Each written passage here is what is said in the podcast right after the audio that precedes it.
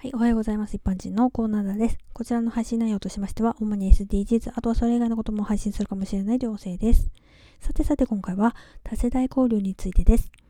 なんとか世代っていう名称とても多いですよね。まあ、そうやってなんとか世代と名付けて表現したりくくったりしたがるのに、えー、多世代交流が必要って言ったりもしますよね。同じ世代とつるんでないで、えー、多世代交流も必要っていうのはわかるんですが、えー、これ実際やろうとするとなかなか難しかったりします。えー、私の場合ですけど、まあ、一般の講座を受講していた時にワークショップをしました。え年配の人が仕切ってたり、これは若い人がとか言って若者に嫌な役を押し付けたりすることがありました。もちろん意見の食い違いもありました。え受講後にね、そのメンバーと、まあ、意気投合した部分もあったので、まあ、社会活動をしようとやりかけたことがあるんですけど、お茶会や飲み会みたいになってしまって、なかなか活動っていうのは進まなかったです。多世代交流が目的ならお茶会でもいいかもしれないんだけど、まあ、これをね、みんなまとめるのすんごい大変でした。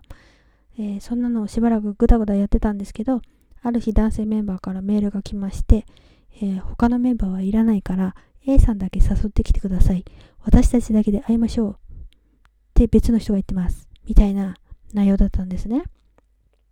その男性は完全にパシリだし、なんで他のメンバーを勝手に排除して A さんだけって合コンかよって思ってね。なんかおじいちゃんがなんか勘違いしちゃったんですかね。もちろん速攻お断りなんですけど。